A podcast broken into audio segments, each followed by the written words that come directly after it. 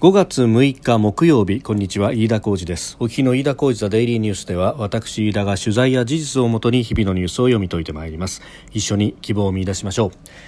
え今日取り上げるニュースまずはロンドンで行われました G7 の外相会合が閉幕いたしました、えー、共同声明では台湾海峡の平和と安定というものが強調されております。えー、それから国民投票法の改正案について、えー、衆議院の憲法審査会で可決されました、えー、今後11日の衆議院の本会議で可決し、えー、参議院に送付今国会での成立という流れになってきております。収録しておりますのが5月6日日本時間の夕方6時半を過ぎたところです。すでに東京の市場閉まっております。日経平均株価の終値は、えー、前の取引日4月30日と比べて518円74銭高2万9331円37銭で取引を終えました。4月19日以来およそ2週間半ぶりの高値となっております。まあ、日本はずっと連休で取引がなかったということでその間にですねアメリカの株式が上昇しておりました、えー、ダウ平均が、えー、5日に最高値を更新したというようなことを受けて始まった今日の相場。相場の取引開始から、まあ、上げが中心ということになりまして、えー、上げ幅一時600円を超えるという場面もありました、えー、ただ上昇しますと利益確定の売りも出やすかったということで午後になると伸び悩む展開となったということであります。えさて、えー、今日のニュースまずは G7 主要7カ国の外相会合が、えー、行われました、えー、日本時間の今日未明、え現地5日の夕方に、え討議を終えて閉幕となって、え共同声明が採択されております、まあ、その中では台湾海峡の平和と安定の重要性を強調し、え両岸関係のの両岸問題の平和的解決を促すというふうに明記しました、え4月の日米首脳会談と同様の見解を示したということであります、えー、また台湾が WHO 世界保健機関の会議に参加することへの支持も、えー、打ち出したということになりました。まあ、東シナ海や南シナ海の、えー、中国の海洋進出について改めて懸念を示したということで、まあ、G7 が、えー、この自由で開かれたインド太平洋と、まあ、価値観を共にする国々ということで、えー、一致して行動するんだというところを見せたと、まあ、あの日米の、まあ、歩調を合わせた姿に、えー、ヨーロッパの諸国も含めて、まあえー、それに歩調を合わせたと。いうことが、えー、如実になったということであります。まああのこれを下敷きにしながら、えー、今度6月の半ばに開かれる G7 サミットに流れていくということに、まあ、なるわけでありますが、まあ、これに対してですね中国がどういう反応を示してくるかというところであります。まあ、ただあの今まで、えー、ヨーロッパ各国は、まあ、中国に対して、えー、非常に開かれたといいますかあまあ、弱腰と、まあ、日本などから見ると取れるような、まあ、融和的な行動を取ってきたということがありますが、まあ、その辺が、えー、徐々に変わってきつつあるということがまた見えたあ部分もあったのかということであります。まあ、ただあの油断してはならないというのはいろんなところにその少佐というものは確かにあって、まあ、例えば、えー、ドイツはフリゲート艦駆逐艦をですね、えー、インド太平洋方面に、まあ、派遣をするということを発表していますがそのあの航海の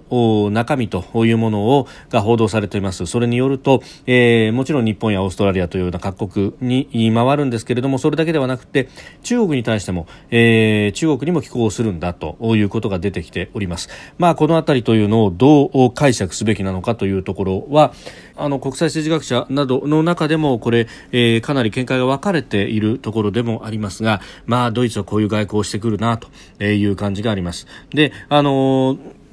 もともとそのかなり中国の市場に対して、えー、そこに追う部分が大きかった、えードイツにとっては、まあ、あの中国と、まあ、ビジネスの関係では維持をしたいというのが、まあ、かなり強かったと、えー、折しもですね EU の議長国を去年の後半務めておりましたけれどもその任期のギリギリのところで、えー、EU と中国の間の、えー、包括的な投資協定というものの大筋合意というところまで、えー、こぎつけたということがありました、まあ、ただこれ、えー、その後ですね審議が、まあ、滞っているというようなこともあってですね。でこの大型連休中ではありますがあのフランスの AFP 通信が、え、EU の貿易担当の、まあ、担当委員のインタビューを引く形で、えー、速報を打ちましてで、え、それによると一部のこの EU との間の、まあ、中国 EU の包括的投資協定の手続き一時凍結というものが出て、え、速報されました。で、え、この批准プロセスの凍結というものを報道されて、まあ、あのヨーロッパ国内では大騒ぎになっていたところでありますが、まあ、これあの確かに声明というかインタビューをよく読むと、まあ、事務方のレベルででは今調整をしている最中であるというところなんだけれども一方で政治的な面を見ると EU の議会の状況あるいは、その周りを取り巻く国際政治の環境というところまで合わせて考えると、中国に、対して融和的な態度に出るというのは、少なくともここ数ヶ月間えー、あるいは今年いっぱいというところを見るとなかなか厳しいというそこで、まあ、事実上凍結したも同然だというような発言であったということであります。まあ、確かにあの新疆ウイグル自治区の人権問題に関して、えー、EU 側も、まあ、EU には、えー、人権問題を根拠として、えー、個人制裁をかけられるというような条項もありますので、まあ、それに基づいて、えー、制裁をしたということがあります。で中国側はそれに、まあ、カウンターを当てる形で、えー、何人かの EU の、まああ政治家等々に対して、えー、制裁措置を取っておりますが、えー、その中には、えー、ドイツから選出されている EU 議会の、えー、議員もいると。緑の党の議員であるというような、まあ、その辺のことも考えると EU の議会において、えー、この投資協定というものが経済は別ですよという形で円滑に進むとはまあ思わないと。思えないというところがあったようです。で、えー、さらにですね、これ、あの、もう少し深読みをしますと、この緑の党の議員が、えー、制裁の対象になっているというのは、まあ、特にこのヨーロッパ政界、特にドイツの政界を含めて非常に大きな意味を持つと。というのもですね、あの、今年9月には、えー、ドイツは連邦議会選挙、総選挙を控えております。で、その総選挙の後には政界を引退するということが、えー、発表されておりましてそうするとじゃあその後継として誰がということになってまいります。で、まあ、今現在の与党はですね、えーキリスト教民主同盟というところメルケルさんが属している政党ですけれども、まあ、ここの、まあ、キリスト教民主同盟という政党とそれから南部のバイエルン州を基盤とするキリスト教社会同盟 CSU という、まあ、この、まあ、ある意味2つの政党が合体してですね、えー、統一の首相候補を選ぶという形になってでそのあたりでですね両方の党首が激しい争いを繰り広げていたんですけれども、まあ、先月の半ば過ぎにですね、えー、CDU キリスト教民主同盟、まあ、全国組織のラシェット党首を統一候補とすることを決めたということであります。で、えー、一方で連立与党で、えー、今あ組んでいる第2党ドイツ社会民主党 SPD、えー、こちらはですね、えー、副首相兼財務大臣を務めているショルツ氏を首相候補に指名をしたということです、まあ、あのラシェット氏にしろショルツ氏にしろまあもともとこのドイツ政界のベテランであるというところ。で、えー、まあ、安定感はあるけれども一方で伸び悩みもするよねということが言われていた。で、あの、総選挙を当然戦うわけで、えー、大連立はその後と結果を受けてというところになるというところなので、まあ、あのこの総選挙を前にしては各党が政権構想を打ち出すという形になってくると。であの一方でじゃあ第3党として、えー、注目されているのがまさにこの緑の党というところでひょっとすると緑の党のその躍進次第ではですね、えー、緑の党と第1党となった、まあ、CDU、CSU なのかあるいは SPD なのか、まあ、あの今の予想でいくとどっちなのかというのはなかなか難しいところですが、まあ、緑の党のもともとの、ねえー、環境問題への意識であるとかっていうのは非常にリベラルでありますので、まああの SPD 社会民主党と連立を組むというのが、まあ、最も政策上は合うと。いうところなんですがいずれにせよですねキャスティングボートをこのままいくと緑の党が握るかもしれないということになっております。でその緑の党のから選出されている、えー、EU の欧州議会議員が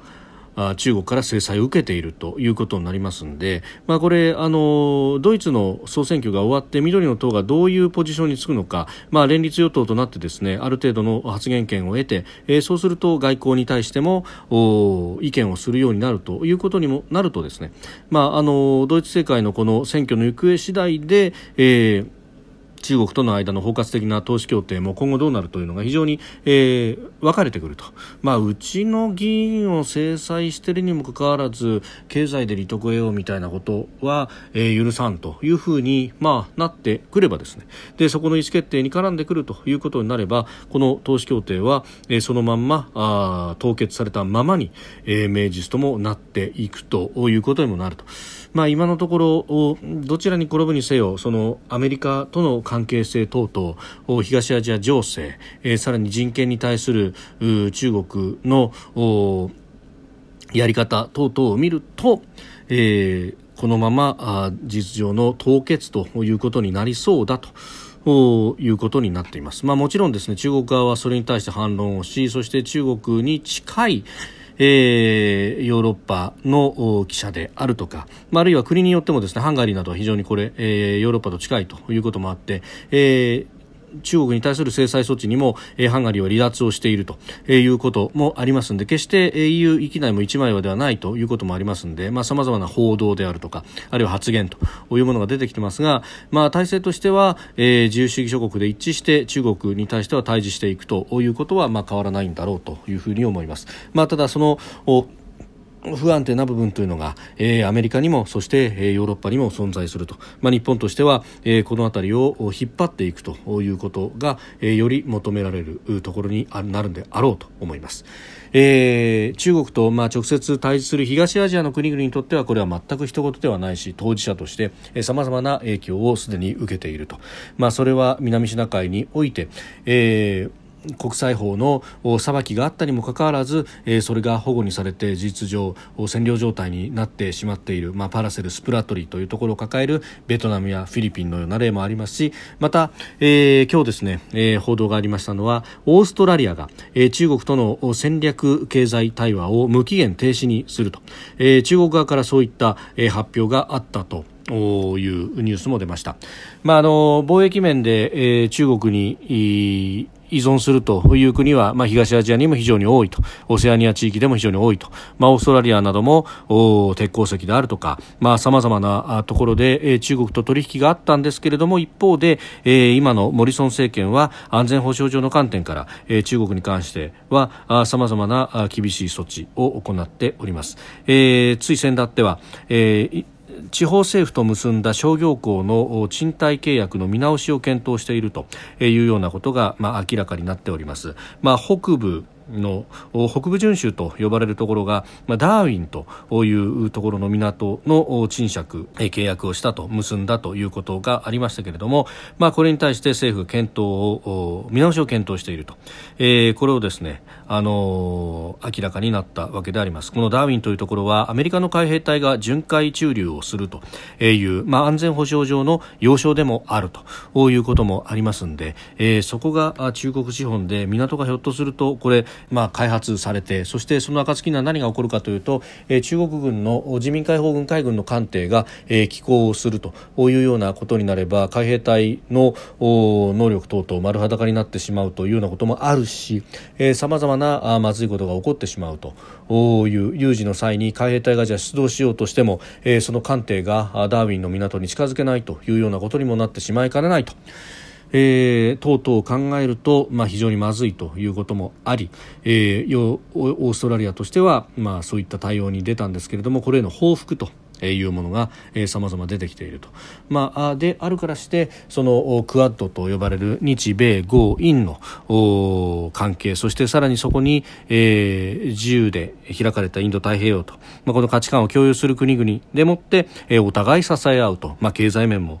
そうですし、まあ、安全保障面でもと。いうことは大変重要になってくるんだろうと、まあ、クアッド今は安全保障の面での、えーつながりというところがありますが、えー、それ以上にさまざまな面で、えー、経済もそうだし重層的にやっていくことが今後ますます必要になっていく、まあ、そんなニュースでもあろうと思います。えそれから国内の動きですが国民投票法の改正案が衆議院の憲法審査会で可決されました、え今後衆議院の本会議で可決し参議院に送付、え今回の国会の中で成立を期すということで与野党の幹事長国対委員長会談がありまして、えー、そういったこと6月16日までの今国会会期中に改正案の成立を合意ということも出てきております。まあ、もともとね、えー、これに関してはあのー公職選挙法等の改正と、まあ、補助を合わせる形で、えー、地域をまたぐ共通の投票所を駅や商業施設に設置するようにするなどなどと、まあ、あのこの基準に従ってすでに国政選挙行われているわけでそれと国民投票を、まあ、合わせる形にするということ、まあ、これに関しては誰も反対しないんだけれどもここを許してしまうと憲法改正の、えー、議論に、えー、引きずり出されてしまうと、本当に議論することがそんなに嫌なのかと。じゃあ何のために国会議員になったんだろうねということ、まあ、議論をしてですねその暁に、えー、会見しなくてもいいじゃないかという結論になると。いうことだって、まあ、あの議論の仕方次第であろうと思いますしまたあのリベラルの側からだって会見の要請が出ている同性婚の問題であるとかさまざま出てきているんですけれどももう議論そのものを拒否すると、まあ、いうこの姿勢があいい加減えー、国民からあうんざりされてきているということにようやく思い至ったかと、まあ、憲法記念日に、まあ、ここでもお話しましたけども憲法記念日にですねリベラルと呼ばれるような新聞ですら、えー、憲法改正に賛成という意見が反対という意見よりも多いということが出てきた。この現実でようやく動いたかと、まあ、それにしたって遅きに資する時間を返せよというところはあろうかと。えー、思いますが、まあ、その辺も含めてですね、えー、今後の支持率であったりとかあるいは、えー、選挙というもので、まあ、結果は出てくるんであろうと思います。飯田浩司ザデイリーニュース月曜から金曜までの夕方から夜にかけてポッドキャストで配信しております。番組ニュースに関してご意見感想飯田 TDN アットマーク Gmail.com までお送りください。飯田浩司ザデイリーニュース。また明日もぜひお聞きください。飯田浩司でした。